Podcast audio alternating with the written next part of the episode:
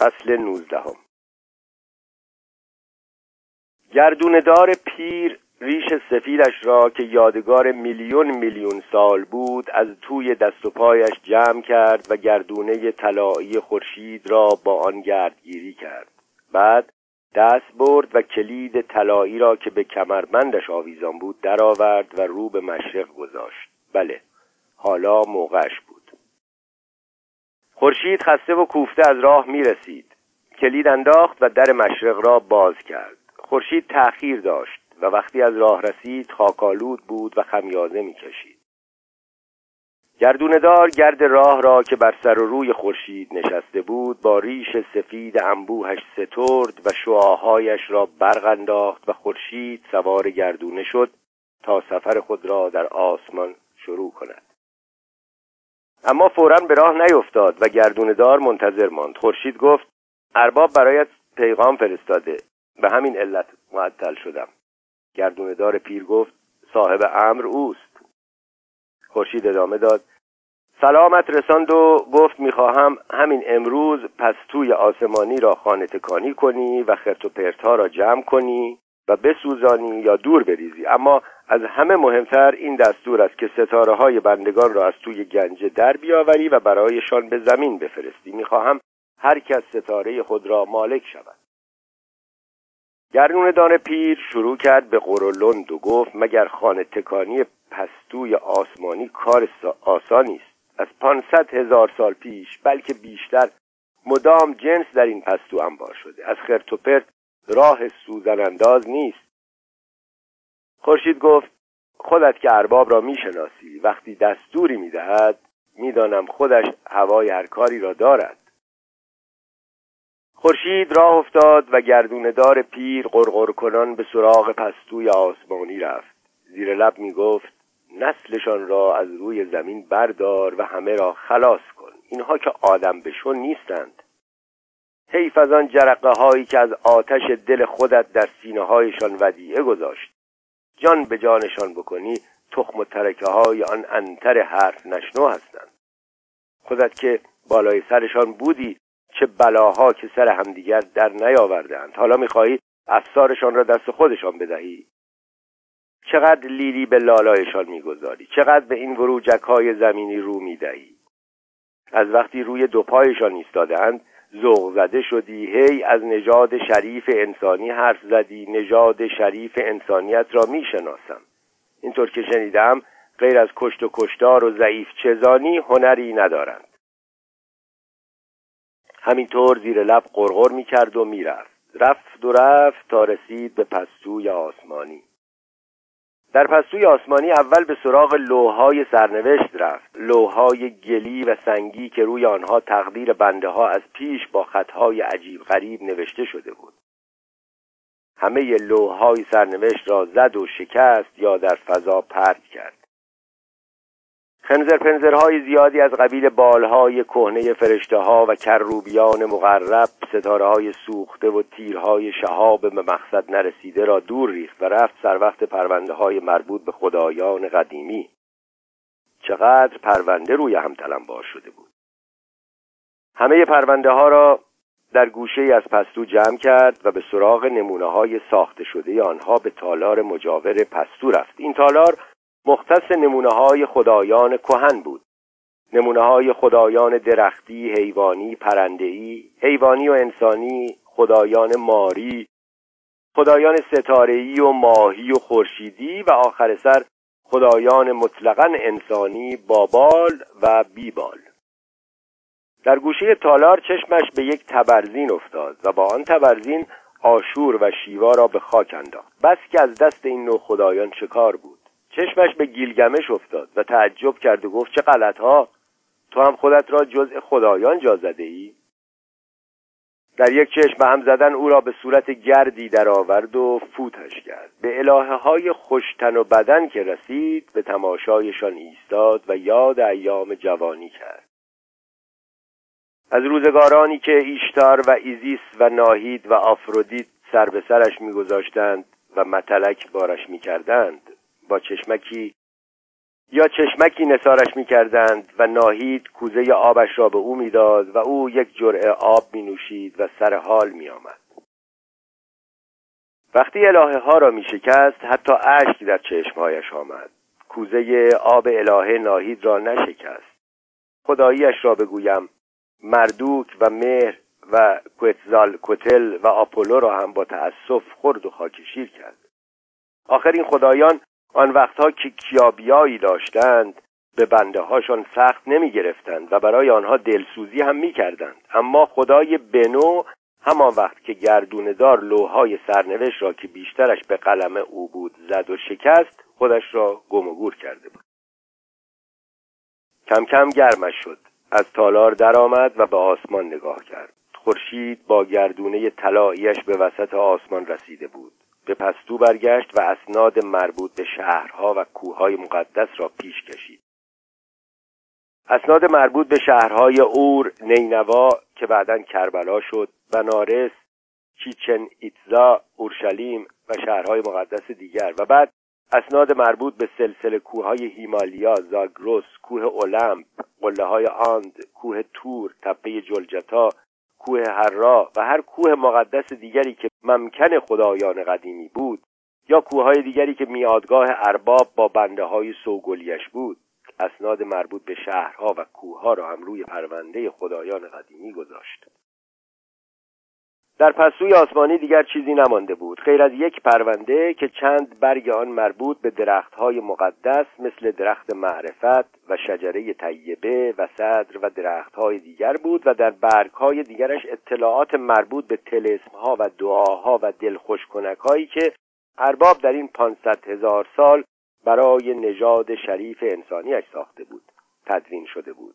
گردوندار پیر تمام اسناد و مدارک و کلیه پرونده های موجود در پستوی آسمانی را زیر بغلش گرفت و آورد و در گوشه آسمان تلمبار کرد. دستهایش را به هم زد و جرقه پدید آورد و جرقه را رو به پرونده ها و اسناد گرفت و همهشان را آتش زد. دیگر معطل نشد تا سوختن آنها را تماشا کند. رفت سر گنجهی که هر روز دمدمه های صبح ستاره ها را با جاروی آسمانیش میروفت و در آن میگذاشت و درش را قفل می‌کرد.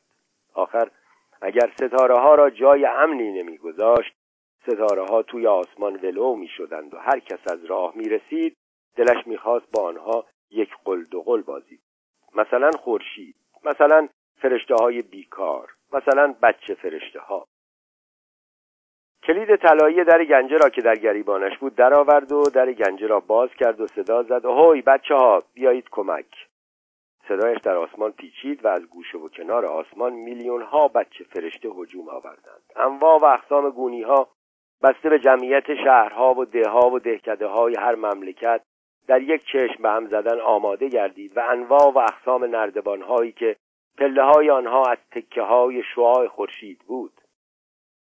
کار بچه فرشته ها در آمده بود. خیلی هم از این کار خوششان می آمد یک بچه فرشته صورت اسامی آدم ها را می‌خواند و دیگری سر گونی را باز نگه می داشت و سومی ستاره ها را به ترتیب اسامی در گونی می ریخت گونی های پر ستاره که آماده شد گردوندار پیر با دست خودش سرشان را محکم بست و مهرموم کرد و سپرد دست بچه فرشته ها. هر کدام یک گونی با صورت اسامی آدمها تحویل گرفتند و رسید دادند. یک سرپرست کل و پنج وردست سرپرست هم برای آنها تعیین کرد و دستور داد نردبانها را رو به زمین استوار کنند. منظره ای بود که به تماشا میارزید. فکرش را بکنید. میلیون ها نردبام اشعهی با میلیون ها بچه فرشته که گونی های پرستاره به دوش دارند و مثل فرفره از نردبان فرو می روند. به عمرش دیدنی های زیادی دیده بود اما چنین منظره ای ندیده بود. آن روز که آن فرشته آتشی جلوی ارباب ایستاد و بد و بیراه گفت و قهر کرد و رفت. آن روز که بالهای جبرئیل سوخت آن روز که ارباب دستور داد همه نیلوفرها در تمام دریاچه های زمینی بشکفند و نور معرفت برای آن مردی که چهار زانو زیر درخت نشسته بود فرستاد. آن روز که آن کفتره را به زمین فرستاد آن روز که با یکی از سوگلی هایش هم سفره شد. کار بچه فرشته ها بر روی زمین این بود که در خانه ها را بزنند و ستاره هر کس را بسپارند دست خودش و به او بگویند از حالا دیگر خودت میدانی آزاد بودند و می توانستند صورت ظاهر پیغام را به ابتکار خودشان عوض کنند. حالا گردوندار پیر برای بدرقه خورشید به مغرب رفت. خورشید از گردونه طلاییش پیاده شد و گردونه را به گردوندار سپرد و گفت خسته نباشید گردوندار پیر گفت باید فکری هم برای قبای ارباب بکنم. امشب و همه شبهای دیگر قبایش بی ستاره میماند. تا خودش فرصت کند ستاره های تازهی بیافریند خورشید گفت تو چه تقصیری داری؟ و خداحافظی سردی کرد و رفت. گردونه دار پیر خوشحال بود که کارش تمام شده است. دستی به ریش انبوهش که عین پنبه بود کشید و با خود گفت حالا که فرصت هست سر و صورت خودمان را صفایی بدهیم. حیف. ریشه با آن قشنگی را که تا پنجه های پاهایش می رسید از ته تراشید و عین پنبه زد و زد و تمام آسمان را با این پنبه پوشاند. کوزه آب ناهید را آورد و شکست و روی سرش ریخت و تن و بدنش را پاک شست و کلی جوان شد و رودخانه آسمانی کهکشان از این آب پر شد. واضح است که در زمین آسمان ابری به نظر می آمد صدای رد هم آمد برق هم زد و باران هم بارید اما بچه فرشته ها که نمی ترسیدند آنها می دانستند که گردون دار پیر کوزه آب ناهید را شکسته است. سه بار خورشید آمد و رفت و خبری از بچه فرشته ها و سرپرست آنها و وردست های سرپرست نشد. هر روز گردوندار گوشه آسمان می نشست و چشم می دوخت به کره‌ای که در فضا مثل فرفره دور خورشید می چرخید کم کم دلش شور افتاد. نکند راه را گم کرده باشند. نکند نردبانهای اشعهی آنها از آب کوزه ناهید تر شده جزقاله شده. دلش چنان تنگ شده بود که نزدیک بود گریبان خودش را چاک بکند. آسمان خالی بود خالی از ستاره ها خالی از بچه فرشته ها ارباب هم تمام این مدت هیچ پیغامی نفرستاده بود. صبح روز چهارم صداهایی از خیلی دور شنید. صداهایی که شبیه به هم خوردن بالها بود و صداهایی شبیه آواز نسیم. بعد صداها واضحتر شدند شبیه آواز آسمانی. آوایی که از گردش کرات و منظومه ها برمیخیزد. نردبان ها رو به آسمان برخواستند و سر و کله بچه فرشته ها پیدا شد. گردوندار لبخند زد. چقدر بچه فرشته ها بزرگ شده بودند. در عرض این مدت کوتاه چقدر قد کشیده بودند.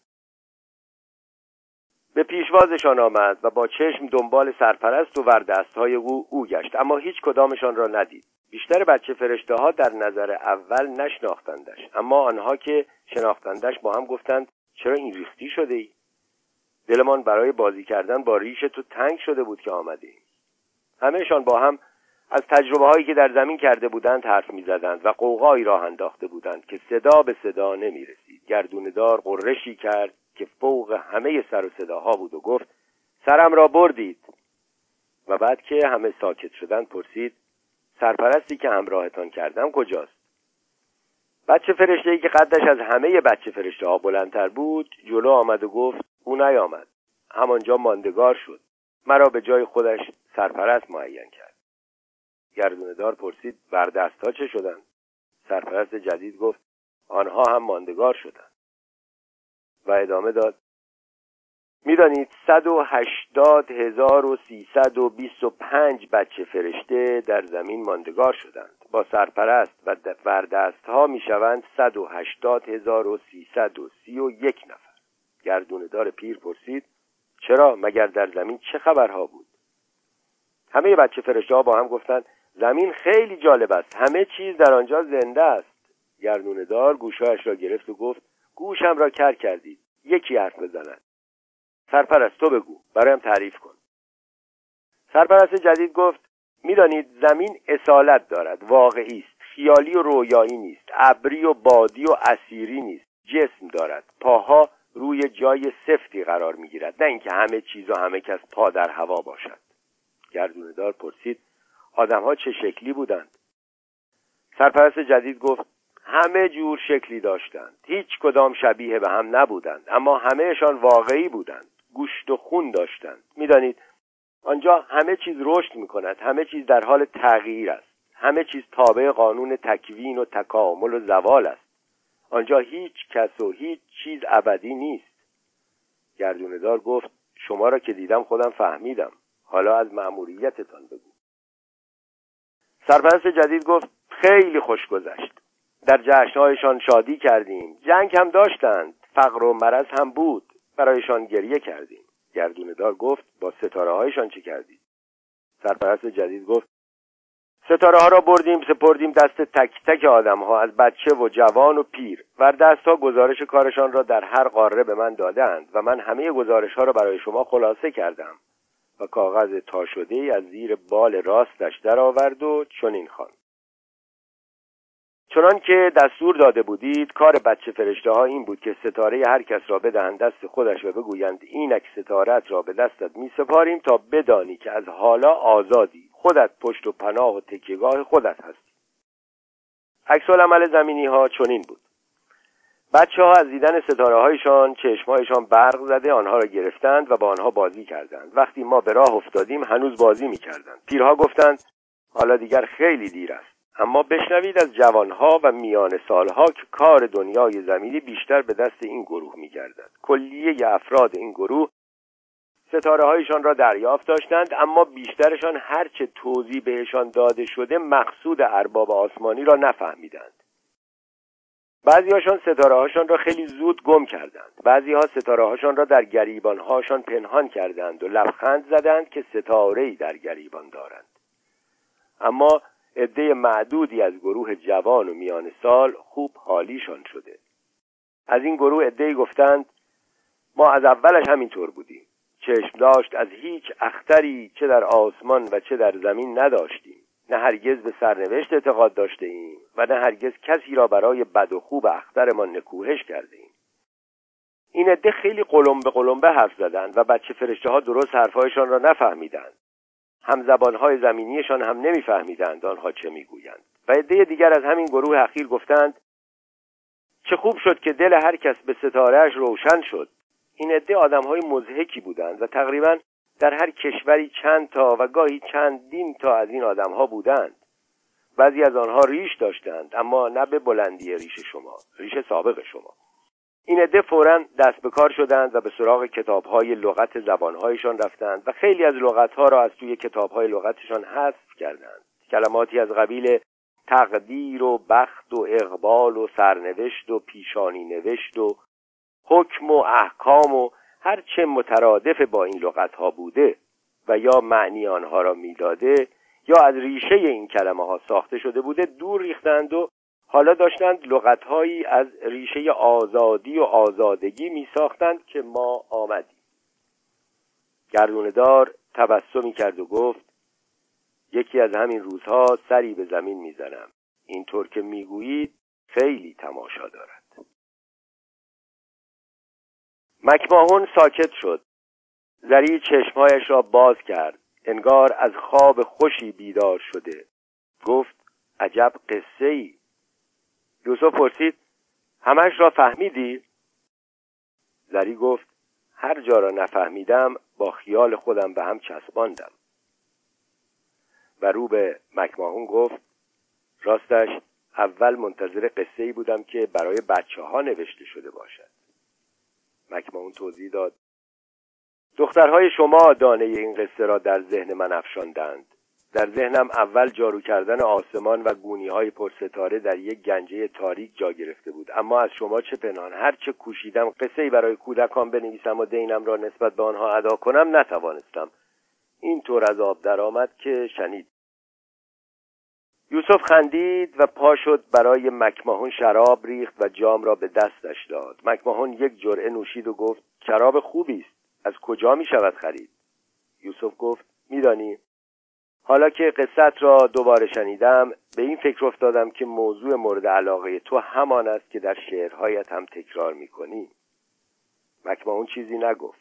یوسف ادامه داد کار تو کفار دادن به گناهانی است که دیگران می‌کنند زری از حرفهای شوهرش سر در نیاورد. دهان باز کرد تا از او بپرسد مقصودش چیست که صدای خانکاکا را از تالار شنید.